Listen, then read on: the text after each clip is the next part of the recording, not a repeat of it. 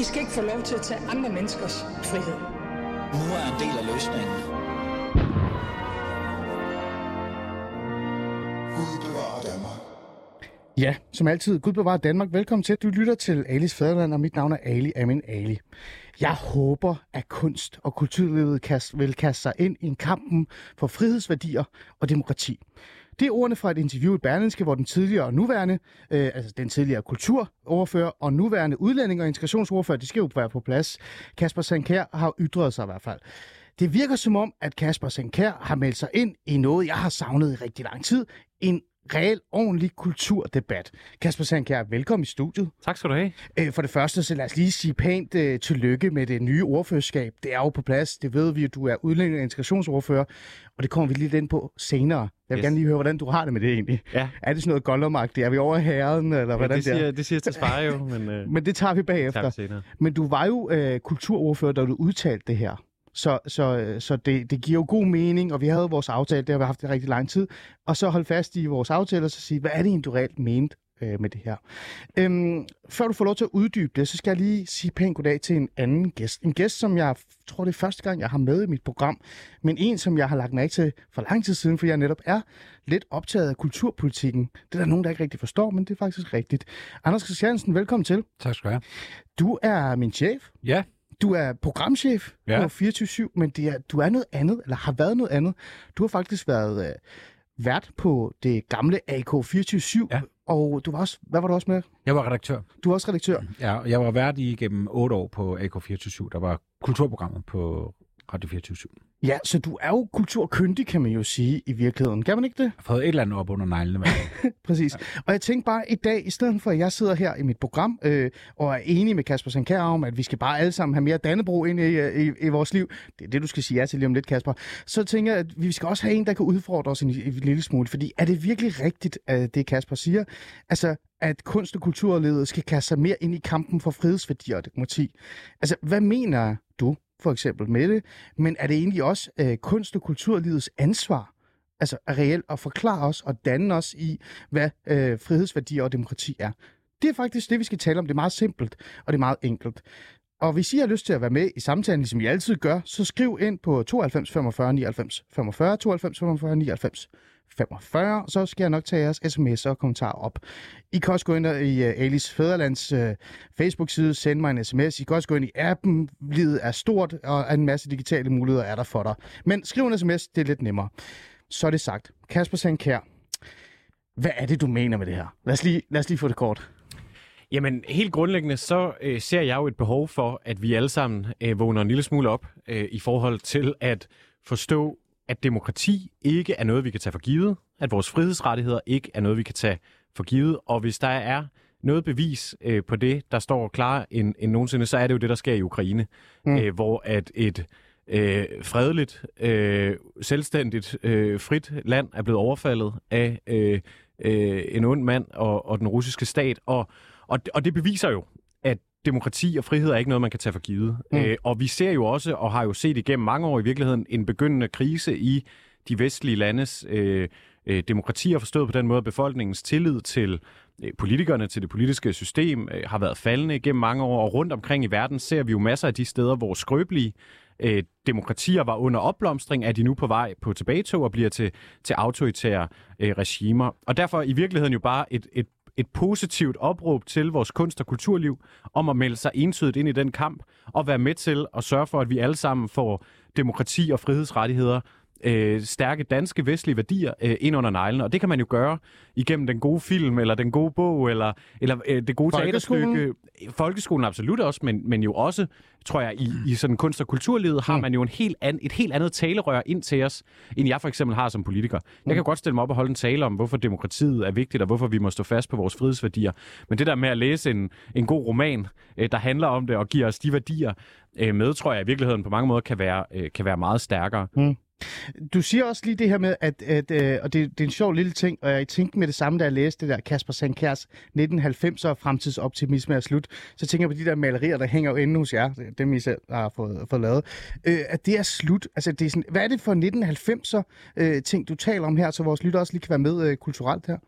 Jamen, jeg er jo født i 1989, det er jo sådan ret skældsættende år i øh, verdenshistorien. Ikke? Det var det år, hvor Berlinmuren øh, faldt, og, og den kolde krig sådan for alvor øh, øh, sluttede, ikke? Og, og et par år efter bryder Sovjetunionen så sammen og hele det regime. Og, og, og det betyder, at jeg har jo været barn i 90'erne, øh, ung i starten af 0'erne, er jo vokset op med sådan en fortælling om, at demokrati og frihed nu er på vej frem øh, i verden. Ikke? Mm. Altså Rusland vil gå fra at være øh, den sovjetiske øh, kommunistiske diktaturstat til nu at blive et vestligt orienteret demokrati med markedsøkonomi osv. Det, det skulle sprede sig til Østeuropa. Det var også bare et spørgsmål om, om tid, før at Kina øh, blev rige nok til også at kræve demokrati og frihedsrettigheder. Så vil de også øh, melde sig med på porten. Øh, rundt omkring i Afrika masser af spirende demokratier i, i 90'erne og 0'erne. Jo grundlæggende nogle fredelige mm. øh, årtier meget få konflikter øh, rundt omkring i, øh, i, i verden, øh, økonomisk velstand. Mm. Øh, en fredstid. Fredstid. Tid, øh, og det er slut nu? Jamen, jeg tror i hvert fald, vi er nødt til at vågne op og sige, måske er det, vi, og som jeg voksede op med, nemlig en fortælling om, at nu kan verden kun bevæge sig den vej, ikke er rigtigt. Mm. Fordi okay. de sidste 10 år er det jo gået den anden vej, og øh, krigen i Ukraine er vel i virkeligheden kulminationen på det, der har været undervejs øh, i mange år, nemlig et tilbagegang for øh, demokratiet. Da jeg blev født i 89, der var det over halvdelen af verdens befolkning, der levede i et demokrati. I dag er det en tredjedel. Hmm. Anders Christiansen, det giver jo god mening. Altså, øh, vi har levet en tid, hvor, hvor der har været fred og, øh, og frihed, og alt har været foran os. Vi har levet i en tid, hvor vi tænkte, demokrati kommer jo nærmest af sig selv. Vi har også mødt vores udlændinge på den måde. Vi har sagt, hvis vi giver dig en sort øh, lædersofa, og du får en stor øh, fladskærm, så skal du sgu nok blive øh, dansker og demokrat osv. osv. Øhm, er det ikke fint nok at sige, at nu lever vi i en anden tid, og derfor så skal tage, alle skal tage ansvar omkring, hvem, hvem vi er, hvad vi står på, og hvad vi egentlig, øh, altså sådan en fælles identitet, vi har. Og derfor kigge på kunst- og kulturlivet og sige, hey, nu må I altså også lige tage jeres tørn. Nu kan I ikke bare leve sådan en hyggeverden. Øh, ja, nej. Altså, jeg er enig i, i meget af det. Altså, jeg er jo enig i, at, øh, at Ukraine-ting er jo selvfølgelig et kæmpe wake-up call for alle om, at, at verden er faktisk et alvorligt sted. Altså, selvom vi godt har vidst det nogen, så, så mærker vi det på en helt anden måde. Det, det er jeg fuldstændig enig i. Mm. Men jeg bliver altid en lille smule bekymret, når man sådan holder øh, kunsten og kunstnerne foran sig som en eller anden form for frontsvin, der skal på en eller anden måde gøre samfundet en tjeneste. Ja, så jeg mener, at kunsten som udgangspunkt er fri. Mm. Og, og vi skal netop ikke på en eller anden måde bestemme, hvad kunstnere sidder og laver, og hvad de gør. Øhm, fordi så er det netop, at det bliver måske noget af det, øh, som vi kæmper imod. Som altså, er... at, jamen, som kunne være, at der er noget, der er øh, rigtigt og forkert. At der er et styre, som, som bestemmer, hvorfor noget kunst vil vi gerne have, og hvorfor noget kunst vil vi ikke have. Ja. Fordi man kan så sige, okay, der sidder nogle kunstnere, og vi er alle sammen enige om, de må lave, hvad de har lyst til. Øh, men så sidder øh, vi jo også øh, i et land, hvor vi jo øh, støtter kunst med penge. Og der kan man sige, der kan man jo så dreje på nogle knapper og sige, at der er noget bestemt type kunst, vi på en eller anden måde så skal støtte mere end noget andet kunst. Ja. Altså noget kunst, der taler øh, for, for demokrati, eller taler for... Nationalfølelsen. Nationalfølelsen, for helvede det kan være. Ja. Øh, og, og kunstnere har det jo, altså, øh, de kan jo godt søge hen, hvor der er penge. Mm. Og så får vi måske lige pludselig noget kunst, der på en eller anden måde søger hen til, at det skal plise noget, som måske ikke er det, de gerne vil plise, men de vil godt plise øh, nogle politikere, der har en eller anden idé om, hvorfor noget kunst det er.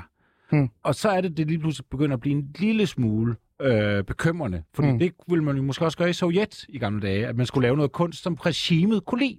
Altså, eller i Kina, man skal lave noget kunst, som det kinesiske regime kan lide. Hmm. Og det tror jeg, ingen er tjent med. Hmm. Så det er derfor, jeg siger ikke, det er det, du er ude i, men det er den bekymring, jeg kan have mm. med de her udtalelser med, at kunsten skal vælge side, for eksempel. Mm. Og så det, det kan jeg ikke lide, at man siger. Mm. Kasper Sankær, øh, er du ved at blive lidt øh, sådan diktatorisk her? Nej, så jeg tror, i, i sovjettiden og, og, i, og i Kina jo nok desværre også i dag ikke vil, en ting var, at man ville fremme øh, bestemte typer af kunstnere eller kunst, men man vil så også slå hårdt ned på alle dem, der lavede kritisk øh, kunst om, om styret og regimet. Øh, og der skal vi selvfølgelig aldrig aldrig havne, og jeg er sådan set enig i, at kunsten skal være fuldstændig fri, øh, og jeg tror i øvrigt også, at vi vil få rigtig dårlig kunst og kultur, hvis det var politikere, der sad og bestemte, hvad det skulle handle om, så tror jeg, det bliver rigtig kedeligt. Hmm. Altså så helt grundlæggende, selvfølgelig skal, det være, øh, selvfølgelig skal det være frit, og vi skal ikke styre, øh, hvad kunstnerne Øh, skal beskæftige sig med, eller hvordan øh, de skal øh, angribe det. Men jeg synes egentlig også, når jeg kigger på vores kunst- og kulturliv sådan helt bredt og på tværs af genrerne, synes jeg også, der er en ung generation af kunstnere, som på mange måder er meget mere politiske øh, som taler om øh, ligestilling øh, eksempelvis, øh, som fylder øh, meget øh, i, i, i, den, i den generation, der er på vej. Det synes jeg er sindssygt stærkt øh, at se, og derfor er det jo også virkelig bare ment som sådan et velmenende øh, opråb til at vælge side. Fordi det synes jeg faktisk godt, man kan forvente at vores Mm. kunstnere og vores kulturliv gør. Ligesom jeg synes, at alle os andre er nødt til at vælge side. Vores Mm. virksomheder er også nødt til at vælge side, også selvom det koster dem penge. Mm. Og det er vores kunstnere også, fordi det at leve i et demokrati kan vi ikke tage for givet, og det spiller vi sådan set alle sammen en rolle i, og give det videre til vores børn, at, at, at omgås som demokrater med vores øh, naboer og medmennesker, men der også i det, i det værv, vi, vi udfører. Og jeg vil da synes, det var en gave at kunne have det talerør og den vej ind til mange mennesker, som, som rigtig mange af vores dygtige øh, kunstnere har. Det synes jeg, der også følger med en forpligtelse øh, til nogle ting, man ikke skal fremme, men der er også masser af positive ting, som man skal fremme herunder demokrati og frihedsrettigheder. Og det betyder jo ikke, bare for at gøre det helt klart, det betyder jo ikke, at så må man ikke skrive en bog, der handler om noget helt andet, eller en sang, der handler Nej, om noget helt andet. nej. Selvfølgelig skal kunst handle om alt muligt, Ja, ja. men jeg synes også, det vil være godt Ja. at få kunst, der også tog de her temaer. Men Kasper, Kasper, siger du, at jeg skal bare lige forstå 100%, øh, for jeg, jeg, har rigtig, jeg har det rigtig stramt med kunstnere, især hvis de er meget progressive og, og vogue, ikke? men det Mm. kommer vi ind på bagefter. Øhm, men siger du, at der er mange i kunst- og kulturlivet, der ikke har valgt side?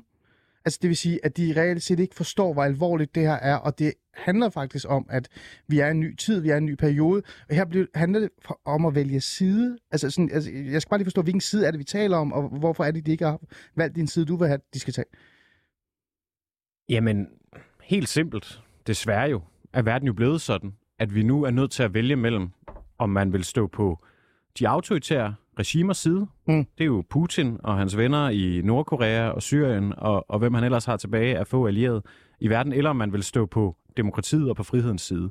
Det er et valg, vi alle sammen kommer til at skulle træffe over de kommende år, øh, når vi skal øh, stemme til valg, Ja. øh, når vi skal Men hvordan skal man handle, gøre det som øh, kunstner? når vi skal agere Hvordan som skal man gøre det som kunstner og kultur? Altså skal man lave flere øh, øh, nationalistiske, øh, det er farligt ord at bruge, ikke? Mm. Mm. men nationalistiske, hvad hedder det, hvad kan jeg sige, kunststykker, malerier, skal man være mere sådan vestenorienteret, øh, europæisk orienteret? Altså hvordan skal man kunne gøre det, for at vise dig, at man vælger side? Jamen, hvis vi skal blive lidt konkret, ikke? Altså, så kan vi Det, vel... det kan vi godt lide i Ja, Fædrelandet. jamen, det er det, jeg tænker, ikke? Altså, så er der vel der er jo grund, sådan to veje ind, ikke? Altså, det ene er vores kulturinstitutioner. Hvad gør vores museer? Hvad gør vores teatre? Hvad gør vores øh, spillesteder osv.?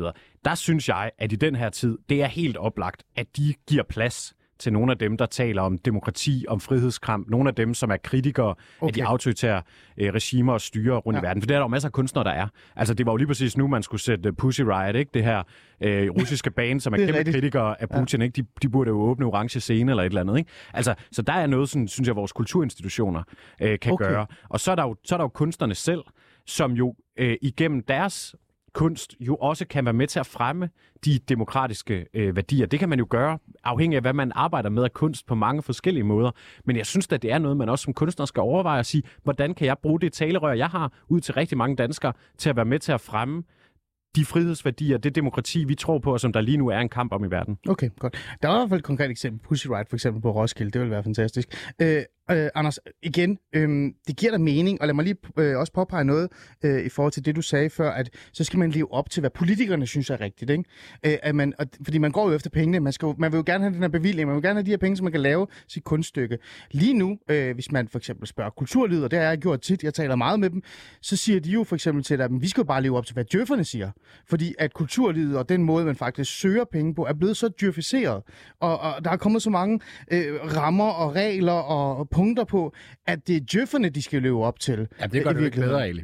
Nej, nej, nej, nej, Det gør det jeg siger bare det gør sådan, det altså- ikke bedre, at, at, Nej. de har det sådan. Så det findes jo allerede øh, i virkeligheden. Det, Nå, det, nu ja. skal det bare strømlignes en lille smule mere hen imod øh, et lille projekt også, som er frihed og demokrati. Jamen, nå, men det, gør, det, det ene, det gør det jo ikke, altså det gør det jo ikke bedre. At du så laver, okay, vi gør det bare lidt mere svært at være kunstner, eller vi gør det lidt, øh, lidt mere indsnævrende. Mm, selvfølgelig okay. er der jo ikke, altså vi lever jo i et samfund, og selvfølgelig altså, er der jo også noget illusion over to- total frihed. Det er Jamen, der jo det- ikke. fordi det er der jo nemlig man, ikke. Selvfølgelig skal man da tænke på markedet, eller er der alt muligt andet. Det gør kunstnerne. Selvfølgelig gør de det. Ja.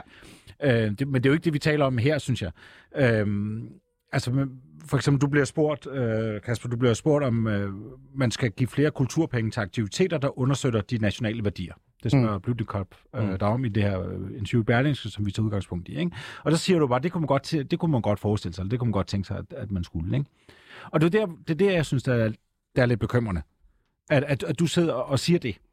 Hvorfor? Fordi Anders. straks så tænker man, øh, som kunstner, "Nå, så det godt være, at jeg lige skulle gøre det.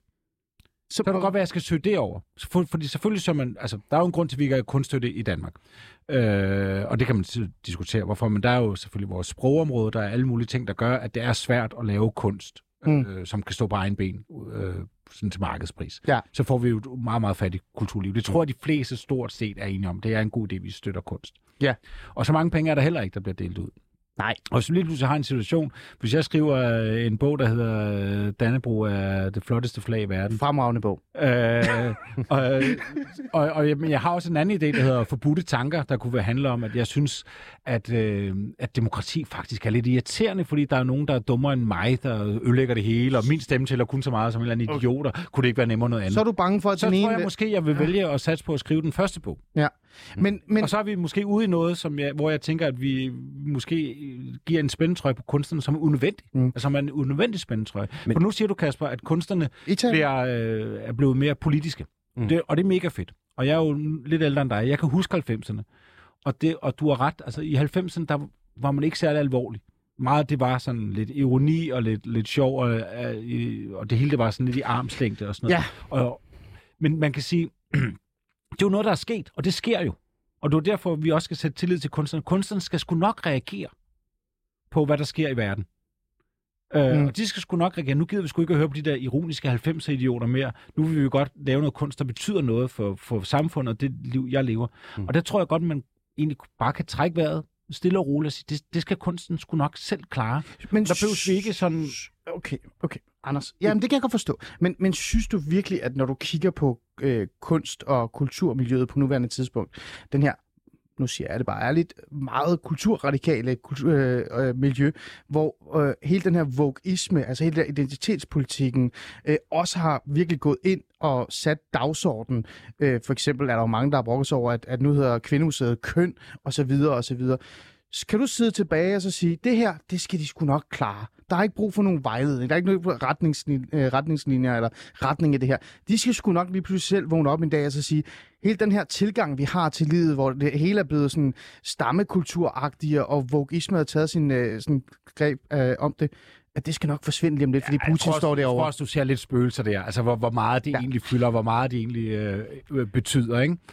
Øh, Du er næsten kulturradikal. Nej, det er jeg ikke, men jeg har bare tillid, jeg har bare tillid til, øh, at, at folk, der har et frit valg, vælger godt. Mm. Jeg kan godt lide frihed, og det er, det, og det, er det, der er bekymrende her. Mm. Fordi det er jo frihedsidealer, vi snakker om, og som vi alle sammen elsker. Men problemet er, at så har man bare så travlt med at putte spændetrøje på, fordi man er bange for, at det er en type frihed, man ikke kan lide. Mm. Man kan godt have frihed for sig selv og sine værdier, men man må jo ikke Mm. have frihed for alle folk. Er vil du lige, det, øh, lige have lov til at svare på det? Ja, altså, jeg, jeg synes jo, du, du er jo inde på mange af de der dilemmaer, der er, når vi laver kulturpolitik i Danmark. Ikke? At På den ene side kan kunsten ikke øh, stå alene, fordi det, det har vi simpelthen for lille et marked til. Ikke? Øh, så derfor er vi nødt til at støtte det, men hvordan gør vi det så, uden vi kommer til at styre øh, kunst og kultur? Ikke? Og derfor Mm. har vi jo egentlig sådan en, vi forsøger at støtte strukturer og rammer, men jo ikke støtte indhold. Men, men hvor er grænserne i det, ikke? Og så nærmer man sig det alligevel med nogle ting, og vi forsøger jo egentlig sådan meget at holde fast i, i armslængden, som jo også er sådan et vigtigt socialdemokratisk princip i, øh, i kulturpolitikken, netop for at sikre, at kunstnerne har deres kunstneriske frihed, og det skal de jo også have. Og helt, altså, jeg synes egentlig, at den der del af interviewet er, er den kedeligste del, ikke?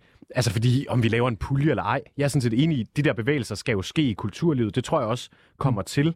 Men du Øh, tror bare ikke på, at det kommer af sig selv, eller hvad? Nej, men det er jo det, jeg prøver i hvert fald at råbe op til at sige noget refleksion også i kulturlivet, om at sige, mm. hvordan er det vi, hvad er vores rolle? Altså, ja. når verden har forandret sig på den måde, som den har, og står et helt andet sted, end vi gjorde for tre måneder siden, hvad er så vores rolle i det? Og det synes jeg, at kunst og kulturlivet skal have en diskussion med sig selv om. Mm. Altså, hvordan er det, vi kan stemple ind i den, i den værdikamp, som jo foregår i, øh, i verden lige nu? Øh, fordi der er man nødt til at vælge side. Der kan man ikke bare stå øh, passivt øh, og, øh, og kigge på, og det skal øh, vores kulturliv og vores kunstnere øh, også. Ja. Så, så jeg er sådan set jeg er jo egentlig enig i, og alt det der er farligt, og det skal vi passe på med, men, men, men jeg synes heller ikke, der vil være noget galt i at sige, er der nu nogle kulturinstitutioner derude, som virkelig gerne vil lave en stor satsning på at skabe noget opmærksomhed omkring situationen i Ukraine, eller om de demokratiske værdier osv., så jeg ville også synes, det var fint at understøtte, at nogen øh, gjorde det. Ikke? Øh, jeg har jo besluttet mig for at ikke kun at spørge jer to, øh, som, hvor jeg den ene er meget enig i, øh, hvad, hvad, hvad, hvordan det skal være, og det er jo så dig, Kasper Sandkær, og så min, øh, min gode øh, chef, øh, Anders Christiansen, øh, som ved meget om kultur, men reelt set ikke er i kultur. Øh, I hvert fald i den forstand, at du arbejder med det dagligt. Nej. Det, det, det er du ikke. Nej. Så jeg tænkte, jeg bliver nødt til at spørge en eller anden, og jeg spørger jo kun øh, dem, som jeg, som jeg kan lide. Ja, dem, som jeg kan lide. Sådan er det med fædrelandet. Vi spørger ikke dem, vi er uenige i.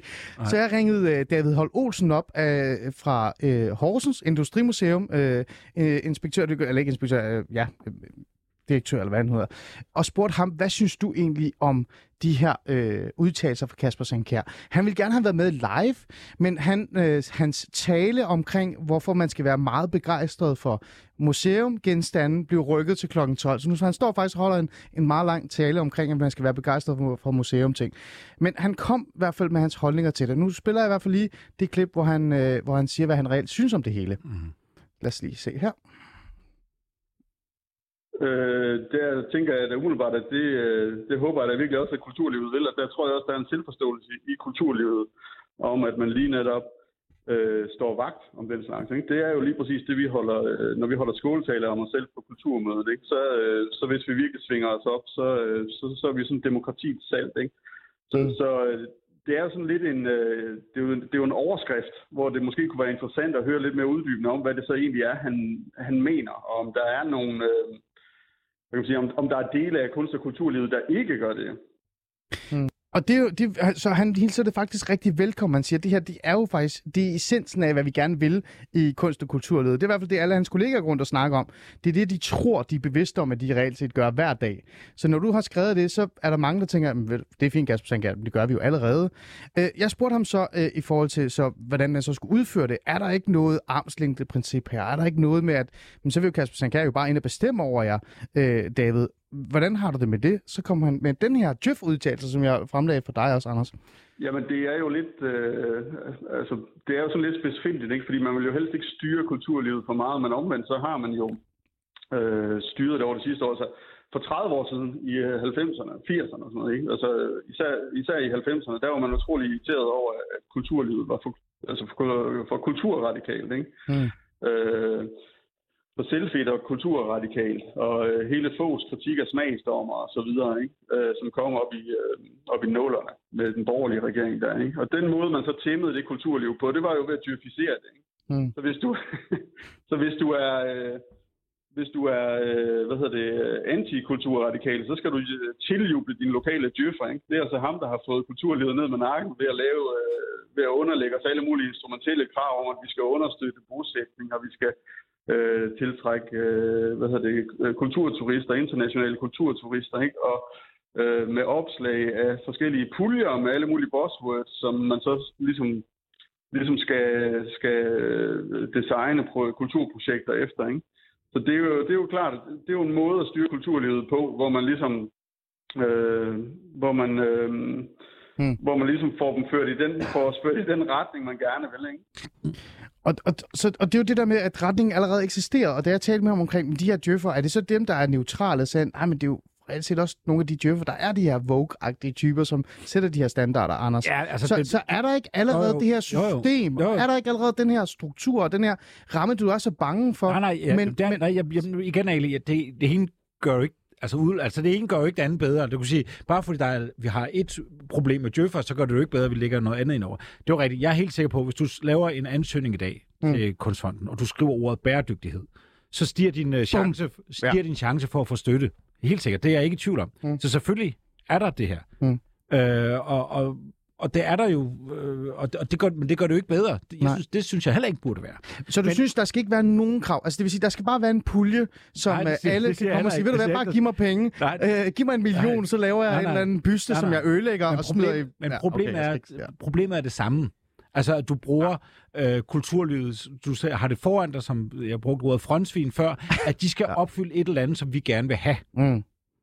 Øh, og om det så er øh, styrke demokrati, øh, demokrati, eller det er styrke bæredygtighed og planetens overlevelse, eller hvad fanden det kan være, øh, der, der skal man bare som udgangspunkt som kunstner altså brokse over det. Mm. Øh, fordi det, det, det, det skal man ikke. Og så må det jo, altså, og det er jo et svært system. Altså det er jo mega svært. Du kan jo ikke uddele penge til kunstner, uden der er nogen, der brokker sig. Selvfølgelig er det mega svært. Nej.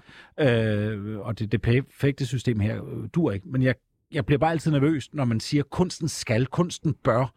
Øh, jeg- så har jeg lyst til at sige, nej, kunsten skal ikke en skid. Kunsten bør ikke en skid overhovedet. Mm. Den skal ikke være opbyggelig.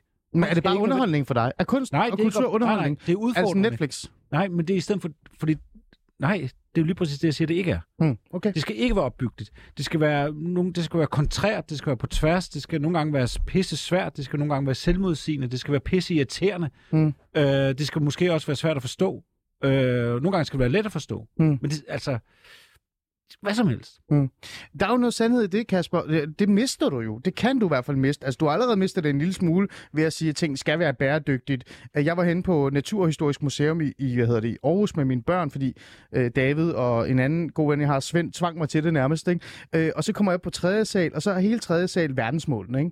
Fordi så kan man få lidt penge der, og så verdensmålene. Er der ikke noget sandhed i, at når du kommer med flere, øh, hvad kan vi sige, det er jo ikke krav, men ønsker, Buzzwords. buzzwords, ja. så ender du med at gøre øh, kunst mindre og mindre sådan frit, øh, og som han siger, øh, hvad hedder det, udfordrende. Jo, jo. Jamen, jeg er fuldstændig enig. Altså, jeg er helt enig. Der så er lukker vi bare det hele. Men det, der, vi kan bare helt ærligt, det der er jo en af de allerstørste udfordringer. Øh, jeg synes, vi... Altså, jo, hele det der byråkrati, øh, øh, som også bliver beskrevet fra, fra vores gode museumsdirektør, øh, der ikke... Altså, det er, jo, det er jo en syge, vi har i hele vores samfund, og Ja, hele den ja, offentlige sektor. det er Det er jo kun kulturlivet, der, der er ramt af det, at alt skal øh, skrives ned i lange formularer, og, og vi skal have mange til både at læse papirerne, og tjekke papirerne, og sende papirerne, og alt ja. det der. Det, det, det, er jo, det er jo det syge mange steder, men, men det er der et af dilemmaerne i kulturpolitikken. Altså, fordi, lad os sige, vi siger, at vi vil vi gerne bruge 4 milliarder på at understøtte øh, god skulpturkunst. Ja. Men der er ansøgninger for 8 milliarder. Altså, så er vi jo nødt til at gøre et eller andet for at fordele de penge. Med det samme, vi gør det, ja, så er der jo nogen et eller andet sted i et eller andet system, der er nødt til at tage stilling til, at der er nogen, der er mere værdige til de penge end andre. Ikke? Og mm. hvad skal der så øh, lægges vægt på? Det er jo der, vi i dag har Statens Kunstfond, hvor der så sidder nogen med, kan man sige, indsigt i, i, i genren, i det kulturelle, i kunsten, og, og, og jo lave, men de laver jo også et eller andet form for smagsdommeri, mm. vurdering af, hvad, hvad de så tror øh, vil blive til et, øh, et, et godt projekt, ikke? Mm. eller et godt kunstværk. Øh, så så det, det er jo sådan lidt svært at komme helt udenom, Ja. øh, med mindre at man sagde, "Nå, men så skal vi slet ikke have offentlig støtte øh, til vores kultur. Man skal også huske, det er jo ikke et krav for Nej. at være kunstner, at man søger offentlig støtte. Man kan jo også vælge bare at lave det selv og stå på egne ben mm. og se, om det ikke kan, kan flyve. Ikke? Ja. Øhm, det er faktisk noget af det, hvis jeg skal være helt ærlig, noget af det, jeg, jeg synes måske er lidt rart ved ikke at skulle være kulturoverfører længere. Ikke? Det er, at vi skal væk fra alle de der puljer. Altså, jeg hader at lave puljer. Bare roligt, du er blevet udlænding integrationsordfører. Tillykke med det, ikke- jeg tror Kasper. ikke, der er lige så mange puljer. Nej, der er puljer i noget andet. Uh, Anders Christiansen, jeg holder fast i det. Du må spise frokost på et andet tidspunkt. Vi skal lige have Davids spørgsmål til, uh, til Kasper med, fordi som jeg synes, at du også kan en måde kan forholde dig til. Jeg skal nok gøre det rigtigt hurtigt, og, det, og sådan er det. Det er dit arbejde. Vi tager lige Davids spørgsmål med, fordi det er faktisk relevant. Jamen, det er, kommer Kasper Sankær sådan set også ind på i interviewet, ikke? at kunsten den er, den er, den er fri, ikke? men øh, så er der alligevel nogle henstillinger til, hvad man gerne vil, vil, øh, vil have os til at gøre. Ikke? Så, nej, men altså det, jeg, det jeg bare godt kunne, kunne tænke mig, det er jo ligesom at få uddybet de her lidt øh, overskrifter, de her lidt sådan lidt slagordsagtige ting, ikke? altså frihedsværdier, demokrati og nationale øh, værdier osv., hvad, hvad er det, der menes, ikke? Mm. og hvordan er det, det skal omsættes til øh, konkrete kulturpolitiske tiltag. Ikke? Mm. Så, øh, snak, snakker, vi, øh, snakker vi puljer, eller snakker vi bare... Øh, eller snakker vi sådan et eller andet genoplevet øh, oplysningsprojekt? Øh, altså i øh, sådan øh, i, i, øh, i kunststøttens øh, barndom, altså da Julius Bumholdt han øh, etablerede øh, Kulturministeriet, der var det jo ligesom tanken, at man skulle op, øh, opdrages til demokrati, ikke? og så opdrages til en eller anden øh, bedre smag i virkeligheden. Ikke? Ja. Øh, er, det sådan en, er det sådan en genoplevende af det der sådan et velfærdsdemokratiske oplysningsprojekt, vi, mm. øh, vi taler om? Mm. Øh, Okay. det, det, det kunne være interessant at få, at få uddybet. Godt. Ved du hvad? Det har jeg tænkt mig at spørge ham så om. Tak fordi du vil være med, David. Selv tak. Og det er lige det. Og det vil jeg gerne lige netop have med, før jeg smed øh, Anders Christiansen ud, som faktisk skal videre. Det har jeg jo lovet men det holder jeg ikke, for sådan er det med fædrelandet. Er det her øh, i virkeligheden, øh, altså bundet det her i en eller anden øh, ønske om at opdrage danskerne, danne danskerne mere, tilbage til, de, til Julius Bumholdt-tiden, hvor for eksempel, øh, nu er det en, en påstand, jeg har, men Nationalmuseet, øh, Nationalmuseet skal være en dannelsescenter, i stedet for et underholdningsting. Er det det, det er? Fordi hvis det er det, det er, så synes jeg, Anders Christiansen, så synes jeg jo, at det er fair nok, at man som politiker går ud og siger, vi øh, vil gerne have, at vores borgere skal dannes og have mere fokus på de værdier, vi alle sammen værdsætter, fordi vi lever i en, i en verden, der er ved at bryde sammen nærmest. Ikke? Øh, meget kort, øh, Kasper. Jamen, jeg Er det synes, jo, jeg synes jo faktisk, det her er jo noget af det, der nogle gange går, dal, går galt i kulturpolitikken. Ikke? Mm. Altså fordi med det samme skal alt, der bliver sagt, omsættes til kulturpolitiske initiativer. Ikke? Og så ender vi med puljer og projekter og portaler og pjæser, ikke? og politikernes ja. elskede 4 P'er, som aldrig rigtig fører til nogen forandringer. Ikke? Altså, Jo. det, det, det der interview i Berlingske er jo også bare ment som et opråb. Og sige, hey venner, verden har forandret sig. Prøv lige at overveje, hvad er jeres øh, rolle i det? Og jeg synes da, at kulturen har da også en rolle i at være dannende. Altså, men jo ikke i sådan en, nu skal du mene det her, Nej. men jo i at sætte borgerne i stand til selv at træffe aktive valg, at være stærke medborgere i et demokrati. Mm. Og en del af det er jo at blive oplyst og dannet, både i vores historie og i, hvordan verden ser ud, og hvad det er for nogle værdier, øh, vi bygger på. Ja, øh, du, du nikker, øh, Anders Christiansen. Det er jo det, min drøm er. Det er jo, at Nationalmuseet skal ikke bare være Jim Lyngvild og mærkelige vikinger. Det skal jo være et dannelsescenter. Jeg skal tage dig hen og lære mig, altså mine børn og mig selv også, hvad vi står på, hvad demokratiet er, og så videre, og så videre. Er det ikke fint nok, at man også lige husker det at bruge nogle penge på det? Jeg synes at i høj grad, at Nationalmuseet er et dannelsessted. Øh, nu nævner du Jim Lyngvild, men der er jo en anden vikingudstilling, som Jeanette Warberg står bag ja. på Nationalmuseet, som øh, altså opfylder alt det, som, øh, som, som du kunne ønske dig. Så det synes jeg i høj grad, det er. Mm. Ja, det- altså, det har det. Altså, det handler jo også om bare at, at bruge det. Altså, mm. øh, altså mere end, end noget andet. Mm. Altså, Så du synes, det allerede er der? Altså, ja, Ja, vi er ja, allerede... ja. altså, ja, så slår man ned på Jim Lyngvild, som havde en udstilling i x Jamen, nu er uger. en af dem, så det er ikke, fordi jeg siger, Eller- det, det er det, men jeg prøver bare at sige, at nogle af de her øh, øh, hvad hedder det, museer og nogle af de her øh, kunststykker og de her ting, det er jo gået langt væk. Altså, øh, med al respekt, øh, Anders Christiansen, i kunst- og kulturmiljøet, der er Dannebro nærmest øh, altså Dansk Folkeparti. Så er der ikke noget galt i at sige, ved du hvad, nu vi vil jo gerne have, at I skal gå væk fra den der ting. Nu er vi nødt til lige at tage jer sammen og sige, at, at Jamen, vi hvem, er et skal, andet hvem sted. skal bestemme det her, Ali? Er det dig, der skal bestemme, hvad det kunstnerne skal lave, og hvad vi skal det er der også det er der folket, der stemmer på vores politikere, som har vores skattekroner, og som gerne vil have, at det, det, så, Så- der fælles så- forståelse skal så- stadig eksistere. Ellers så, så, så, kan så vi forsvinder stemme. det hele Så jo os- bare, Anders så Christiansen. Så lad os stemme. Så siger vi, når øh, folk, hvilken udstilling skal Nationalmuseet have til foråret? Det siger og så stemmer vi om det. Og så er det den udstilling, der får Det flest siger jeg jo stemmer. heller ikke. Jeg siger bare, er der ikke noget godt i, at der sidder en politiker faktisk, og andre politikere, som skal fucking tage sig sammen, og bandede jeg endda, og begynde at tale mere kulturpolitik og dannelsespolitik, i stedet for at sidde tilbage og sige, Jo. kunstnerne skal nok finde ud af det, Det og det, vi skal nok nej, danne os. nej. Er det ikke okay? Nej, det er det fandme ikke. Nå. Øh, og det er også det, Men det er jo heller ikke i modstrid. Nej, Det er nej, bare nej. vigtigt at sige. Ja, og, og, og Kasper er jo enig, altså vi, vi snakker om armslængdeprincippet, som jo ja. er mega vigtigt.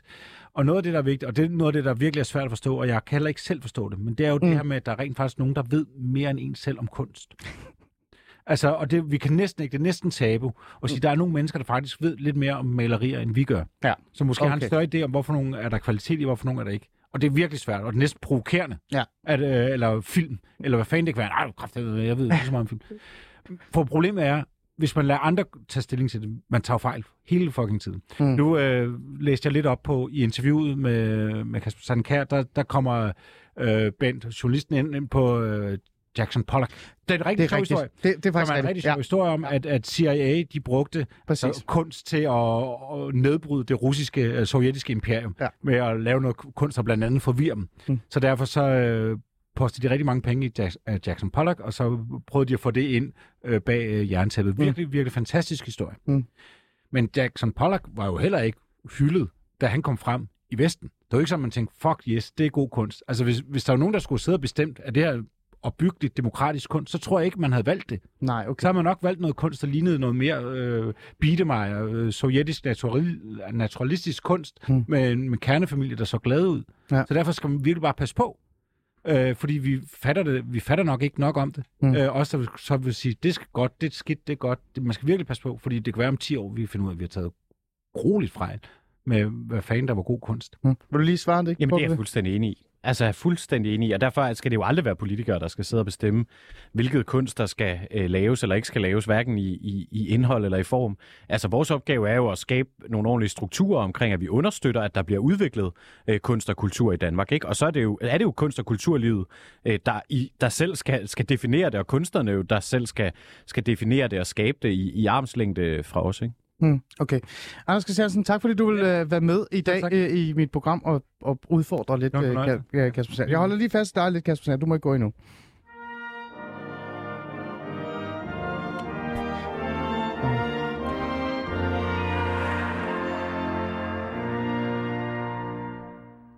Du lytter til øh, uh, Alice uh, øh, Fæderland, og jeg er godt i gang med en kultursamtale med Kasper Sankær. Nu får han lyst til at, nu får han lige lov til at tage sin telefon frem og lige kigge lidt på den i de næste 5-6 minutter. Fordi så går jeg lige over til noget helt andet, noget uh, breaking, kan man sige i virkeligheden. Fordi uh, jeg har fået nys om, om noget, som er lidt specielt, vil jeg sige. Og lad mig lige, før jeg læser det hele op, så bare lige sige pænt goddag til min gæst, som jeg har ved- med via uh, telefonen. Marie Kraup, uh, velkommen til. Tak for det. Og tak fordi du vil være med i mit program på så kort et øh, øh, ja, øh, opkald, kan man sige. Der er jo sket en eller anden interessant. Øh, nu læser jeg lige op. En aftale om fordeling af gymnasieelever på de danske gymnasier har skabt en del røre i debatten på det seneste. Et flertal i Folketinget blev nemlig sidste år enige om, hvordan elever skal fordeles på gymnasier. Aftalen bestod blandt andet, at kommende gymnasieelever øh, skal fordeles efter deres forældres indkomst. Hvis der er for mange, der søger i samme indkomstgruppe på samme gymnasie, så skal, det, så skal der trækkes lod. Dansk Folkeparti var med i aftalen og er med i aftalen, og det har partiet mødt kritik for. Men i stedet for at forsvare eller svare på kritikken, så sender Dansk Folkepartis formand Morten Messerschmidt kritikken videre til den tidligere partiformand, eller til tidligere øh, person, ordføreren, der var i, i, hvad hedder det, i spidsen. I en mail, i en kritisk øh, borger øh, har fået eller modtaget, der står der i hvert fald fra Morten Messerschmidt, tak for din mail, jeg kan sagtens forstå din situation, og er ked af, at alle dem, bliver uretfærdigt ramt af de nye regler, det er Marie Kraup, der har forhandlet aftalen, da hun stadig var medlem af DF. Så jeg synes, du skal kontakte hende. Marie Krarup, velkommen til. Tak. Du er løsgænger i Folketinget og tidligere medlem af Dansk Folkeparti. Og lad os lige få noget på plads. Er det rigtigt, at det var dig, der sad i forhandlingerne til den her, øh, det her gymnasieliv, øh, hele moledulen? Ja. Det var det. Øhm, Marie, overrasker det dig det her, altså at, at lige pludselig så er det dig, der skal stå til ansvar for det? Bare lige få det på plads. Altså, jeg har jo ikke gjort noget uden opbakning for folketingsgruppen, og derfor var jeg jo flere gange tilbage, og vi havde øh, det selvfølgelig oppe på gruppemøder. Så øh, det er meget mærkeligt, at øh, Messersmith nu ligesom kan antyde, at det ikke er, har noget med ham at gøre. For øh, altså, han var jo øh, næstformand Hmm. i Ja. partiet, da det blev vedtaget. Så det synes jeg øh, egentlig er lidt mærkeligt. Øhm, hvordan har du det egentlig med, at Morten Messerschmidt fra Dansk Folkeparti, som øh, faktisk, som du siger selv er med i aftalen, forsøger på en eller anden måde at tørre kritikken af aftalen af på dig, der ikke længere er i partiet? Jamen, det må han tage med sin egen samvittighed. Jeg synes jo bare, at øh, han skal gøre sig klart, at det er ham, der har sagt ja til den via sit meget høje, øh, sin meget høje post i, øh, i Dansk Folkeparti på det tidspunkt, hvor Folketingsgruppen altså sagde ja til det. Mm. At være med i den aftale. Jeg synes jo selv, stadigvæk selv, at det er en fin aftale. Jeg synes, det var rigtigt, at Dansk Folkeparti gik med. Øh, men øh, hvis Morten Messerschmidt øh, øh, ville forhindre det, så havde han jo en meget høj post på det tidspunkt, så så havde han jo kunne gøre det, for det virker jo bare som om, at han vil løbe fra noget. Mm. Så, så det synes jeg virker pinligt. Nu spørger jeg lige om noget, og, og det er jo helt okay, hvis du ikke har lyst til at svare på det her, eller komme ind på det, hvordan det, hvad samtalerne og forhandlingerne hele var. Øhm, hvis du husker tilbage, var der på noget tidspunkt, hvor Morten Messerschmidt ikke var enig med dig, eller udtrykte en kritik, eller der var noget, der gør, at han så kan stå her tilbage og tænke, jamen ved du hvad, det må Marie Krav stå til ansvar for? Men det er jo lige meget, når man er næstformand i et politisk parti. Hmm. Og har en meget høj post. Jeg var almindelig ordfører, det har jeg, jeg hele tiden været. Jeg har ikke haft nogen høje poster i Dansk Folkeparti. Morten Messerschmidt var næstformand. Hvis han havde ønsket, at det ikke skulle blive til noget, så kunne han jo måske have sørget for, at det ikke blev til noget. Nu er han jo nødt til at stå på mål for det, som han selv har altså, fået gennemført, mens han var næstformand. Det, det synes jeg virker meget mærkeligt, hvis vi skal Mm. tørre af på nogle ordfører. Mm. Øh, så det virker, synes jeg, jo, om en dårlig ledelse. Okay. Synes du, det er godt øh, kollegialskab egentlig, det her? Og det, kan man så roligt sige, at det ikke er. Men Mm. altså, det, det øh, opfylder jo nok også en eller anden øh, forventning hos mig om, altså, at, at det ikke er ledelse, der er Messersmiths øh, spidskompetence. Mm. Øh, men jeg håber, at partiet bliver i aftalen, fordi jeg tror, det er det rigtige for Danmark. Ja, for jeg bliver også lidt nysgerrig, øh, Maria. Nu gisner vi jo lidt en lille smule, medmindre du selvfølgelig har talt med, med, med deres bagland, eller med dem også. Hvad tror du, øh, han vælger at gøre her? Altså, øh, eller hvad tror du, DF kommer til at gøre her? Det virker jo, som om Det de er i tvivl, ikke? om, For jeg ved det ikke. Jeg er jo ikke, jeg er ikke involveret i det, det skal jeg jo selvfølgelig heller ikke være, fordi jeg har jo forladt partiet. Mm. Øhm, men øh, så, så, så, det kan jeg ikke gætte på. Men jeg synes, at det vil klæde den nye formand, at han stod på mål for det, som han har været med til at gennemføre som næstformand. Mm, okay, godt. Øhm, jeg bliver også lidt nysgerrig i forhold til, hvorfor han gør det her, hvorfor han sender det videre til dig, men det kan vi jo ikke heller ikke rigtig få svar på. Det er jo også bare gidsninger for dig, ikke? Øhm, Ja. I virkeligheden. Ja.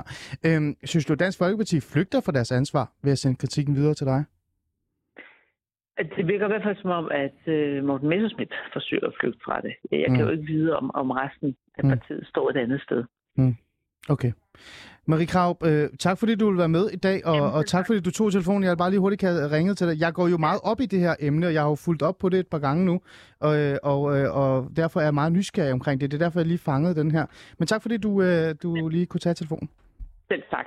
Ja.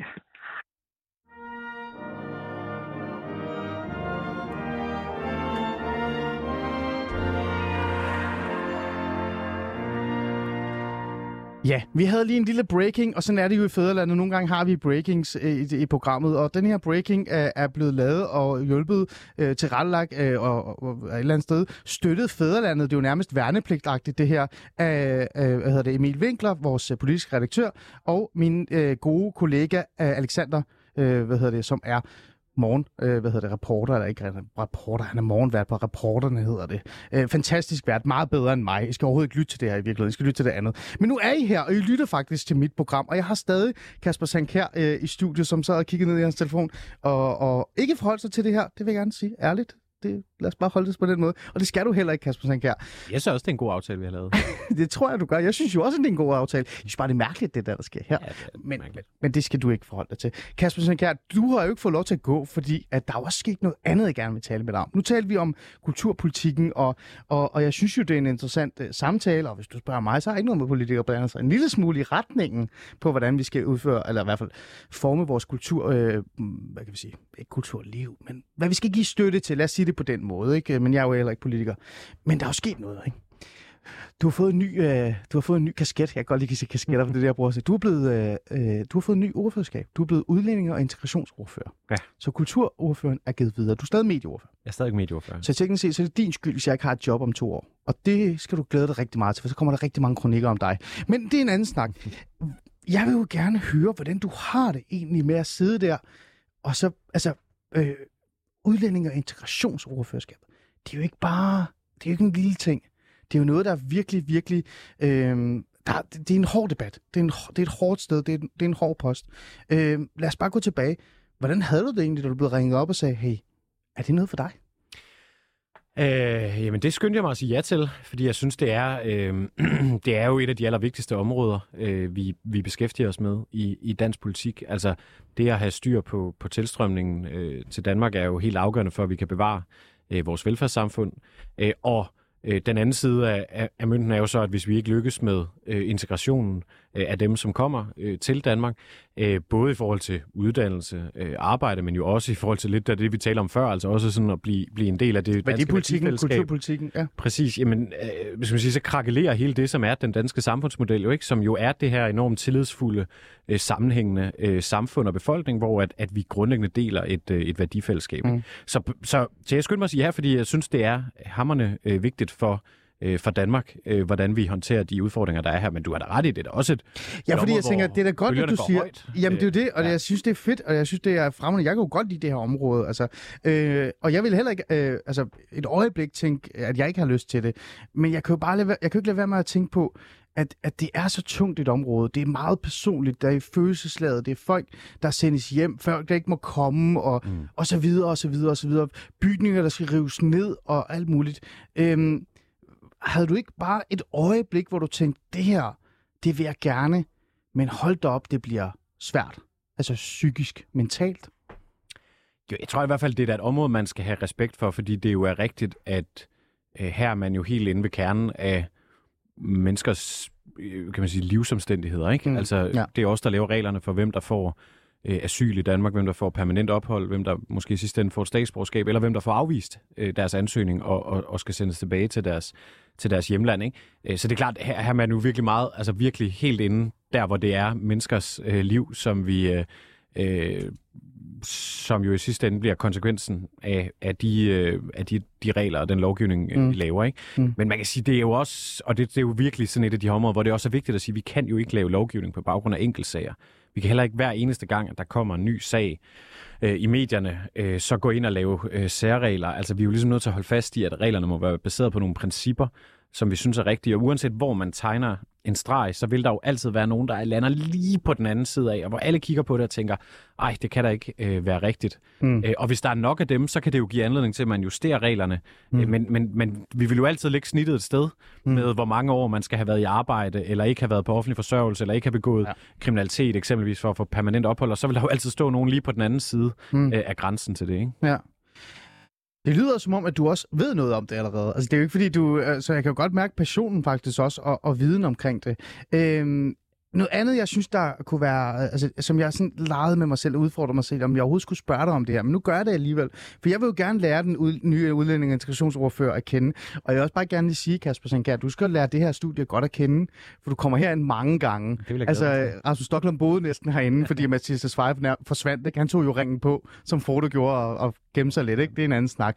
Øhm, der er jo nogen øh, i visse øh, miljøer eller grupper, eller hvad man kan kalde det, der er sådan lidt, jamen Kasper Sankær, han er jo måske lidt blød, når det kommer til det her område. Han er, han er ikke så hardline som for eksempel Rasmus Stocklund, eller Mathias Tesfaye for den sags skyld. Øhm, er der noget sandhed af det? Nej, altså det, det er jo nok, fordi folk har hørt mig tale om øh, kulturpolitik, og, Det kan jo og, være. og hvor meget vi glæder os til at komme på festival og sådan noget. Ikke? Øh, så det kan da godt være, at nogen sidder med det indtryk. Nej, altså man kan sige, vores politik ændrer sig jo ikke. Øh, hverken af, at Kåre øh, Dybvad er blevet ny øh, udlænding- og integrationsminister, eller af, at jeg er blevet ny øh, ordfører. Vi, vi står på fuldstændig det samme, som øh, Mathias Tesfaye og Rasmus Stocklund repræsenteret. Så er det klart, så kommer vi jo til at gøre det på vores egen måde, og med vores egne ord og så videre, og, og, og det, politik er jo ikke statisk. Altså, vi, vi skal jo også hele tiden, øh, Mm. kan man sige, flytte os og udvikle os og tage stilling til, til nye udfordringer og, og dilemmaer, men, men de grundlæggende linjer i udlænding- og integrationspolitikken har vi jo sådan set brugt ret lang tid på i Socialdemokratiet. Op mod sidste valg at diskutere grundigt med hinanden, vil også lave et, et ryg øh, Mm. på, hvordan både vi så udfordringerne, og hvordan øh, vi ønskede at, at håndtere det. Ikke? Og, og det står både Kåre og jeg øh, fuldstændig indenfor. Ikke? Mm. Nogen vil også sige, eller det er nok bare mig, lad mig bare være ærlig. Jeg vil sige, at jeg ser øh, også det her øh, skift, det her ryg, og det er ikke noget kritik af Rasmus Stocklund eller Mathias Tesfaye, men jeg ser det også øh, som øh, et ryg hen imod, øh, eller lidt væk fra den der meget pragmatiske, den der ekstremt løsningorienterede tilgang, Mathias Tesfaye lagde op til at sige, jeg vil, ikke, jeg vil tale mindre, jeg vil udføre mere arbejde. Jeg gider ikke deltage i de der debatter, jeg vil gerne gøre noget. Ikke? Mm. Og det er jo ikke noget galt i. Jeg kunne godt lide begge ting, også at deltage i debatter. Nogen vil jo mene, mig, at, at øh, det her det er måske lidt tilbage til det her med, at vi skal også lige huske øh, de værdimæssige samtaler, diskussionerne, altså, grund, altså idealerne bag det. Øh, Kåre Dybvad Bæk, som er blevet ny udlænding- og integrationsminister, han bliver jo kaldt chefideolog. Ikke? Og nu giver jeg jo ros til dig, og det er ikke kritik af Rasmus Stocklund. Jeg har jo altid set dig også som sådan en person, der har den der socialdemokratiske DNA på plads. Altså, hvorfor er det, kulturpolitikken skal være, som den skal være? Ikke? Du har ikke været bange for at stå og kigge folk i øjnene og sige, nej, ved du hvad, der er en grund til det, og her er øh, visionen og ideologien bag det. Er det sådan en, en, et, et skift fra den pragmatiske og den løsningorienterede tilgang til tilbage til den der værdimæssige og ideologiske, øh, hvad hedder det, hvad kan vi sige, øh, ja, tilgang eller grund? Altså, jeg tror, når man er socialdemokrat, har man jo begge dele med. Altså, øh, og, og det tror jeg, uanset om det er Kåre øh, Dybvad, om det er Rasmus Stoklund, om det er Mathias Tesfaye, eller det er jeg, så har vi har jo begge dele i os. Ikke? Altså, der er jo både et sådan helt grundlæggende værdimæssigt ideologisk øh, kompas, øh, og, og så er der jo den pragmatiske, øh, løsningsorienterede, vi skal jo løse de problemer, vi står med. Ikke? Mm. Øh, fordi det er jo sådan, det er at være socialdemokrat. Altså, det er jo også en grundlæggende pragmatisme og tilgang til, at vi er nødt til at, at, at løse udfordringerne, men jo tage udgangspunkt Mm. i, den, i den retning og øh, de værdier og den analyse, vi har af, mm. af, af verden. Ikke? Øhm, og, og, og det tror jeg sådan set ikke kommer til at, det kommer sådan set ikke til at ændre sig. Altså, jeg tror, at det som, det som vil have været lidt erkendelsen også på det her område, er, Ja. at man kan jo sagtens have en stram, konsekvent øh, politik for, hvem der må komme til Danmark, hvem der får ophold, hvem der kan få øh, asyl. Man kan sagtens stille krav øh, til dem, der kommer hertil om, at man skal bidrage, øh, man skal forsørge sig selv, øh, man skal engagere sig i, i, i fællesskabet. Alle de der ting kan man jo sagtens stå på, uden man behøver nødvendigvis at lave øh, Facebook-opdateringer om det øh, hver eneste dag, som, som øh, Mathias Tesfayes forgænger måske havde øh, en tendens til. Også at sørge for, at det hele tiden poppede op øh, Mm. med, øh, med nye diskussioner. Ikke? Jo. Øh, så derfor kan man jo sagtens føre øh, den politik, som, som vi fører, uden at det nødvendigvis behøver at være øh, ugens øh, største øh, og mest konfliktfyldte Mm. diskussion. Jo, jo, men, men op til et valg, og nu er Mm. igen, op til et valg, op til øh, nogle hårde, svære beslutninger, øh, der er Rwanda på menuen, der er mange andre ting, mm. Så er det jo meget godt at have ideologien på plads, begrundelserne på plads. Og Ja det virker bare for mig som om, at det er ikke fordi, jeg siger, det er derfor, man har gjort det. Det virker bare for mig som om, at man har stået der og sagt, nu rykker vi lidt rundt, det giver mening, det er nu, vi skal gøre det. Men de nye, dem vi skal vælge til, det er måske meget godt, at de er altså retorisk dygtige, de har ideologien på plads, og de skal ud og fortælle danskerne, hvorfor vi værdimæssigt stadig har et problem med integration, et problem med udlændinge, migration osv. osv. Tager helt fejl her, Kasper Sankær? Ja, det, er jo, det er jo nok næsten over mit lønniveau at svare på, øh, hvad, hvad der præcis er overvejelserne bag øh, rokaden. Det er, jo, det er jo udløst af, øh, at Nick Hækkerup jo desværre øh, valgte at, mm. og, øh, og træde af som, øh, som justitsminister efter mange år i dansk politik, så det er ikke fordi, det er ham velundt, men, øh, men, men det, det tror jeg, at vi alle sammen var, var ærgerlige over. Det er jo det, der udløser øh, at vi rykker rundt nu. Men, men jeg er da sådan set enig i, at, at der er jo et behov for, øh, og det synes jeg også, at vi har gjort de sidste tre år, det der er der behov for, at vi bliver ved med også at stå øh, fuldstændig fast på, at der er udfordringer med integrationen, som vi ikke har løst. Der er mm. områder i Danmark, øh, hvor at det virkelig halter, hvor der er øh, utrygt, hvor der er for mange, der ikke bidrager til fællesskabet, som ikke øh, forsørger sig selv, som ikke engagerer sig i det danske samfund, og det er vi jo klippefast optaget af at gøre noget ved. Det tror jeg bare ikke, man gør noget ved, ved at fejre det med kage på Facebook. Altså det gør man jo noget ved, ved at øh, skabe strukturelle forandringer. Okay. Altså det gør vi jo ved at få foreningslivet ud øh, i boligområderne. Det gør vi ved at få brudt øh, øh, ghettoerne øh, ned, ja. øh, få fordelt øh, eleverne på ungdomsuddannelserne, apropos din snak med Marie ja. Krav, bedre osv. Ja. Altså det er jo de der greb, der skal til, hmm. hvis vi skal hen et sted, hmm. hvor vi bevarer det helt særlige, sammenhængende øh, øh, Danmark. Ikke? Jo. Øh, det sidste, jeg gerne vil spørge om, og det er at trække to, folk, øh, to personer ind fra mit program i går, øh, som deltog. Det er øh, Mads Rønne og Benjamin Schenkel, som har været ude og turnere lidt rundt med deres historie. Det er dansk-amerikanere, som er blevet ramt af den her meget stramme udlændingepolitik. Vi skal ikke gå ind i enkelt sager, det ved jeg godt. Det gider jeg faktisk heller ikke, for jeg kender jo godt, hvordan det er at være semipolitiker. Jeg, jeg nåede aldrig at komme så langt, som du gjorde. Så, så det vil jeg ikke engang forholde dig til. Men det, jeg gerne vil sige, det er Mads og Benjamin, som har været turneret rundt med deres historie, som er faktisk fuldstændig øh, utroligt, at, at folk, der øh, virkelig gerne vil Danmark og kan og har uddannelse på plads, og det hele på plads, alligevel øh, mærker den her stramme udlændingepolitik, og det kommer til at koste dem dyrt. De skal faktisk nærmest ud af landet.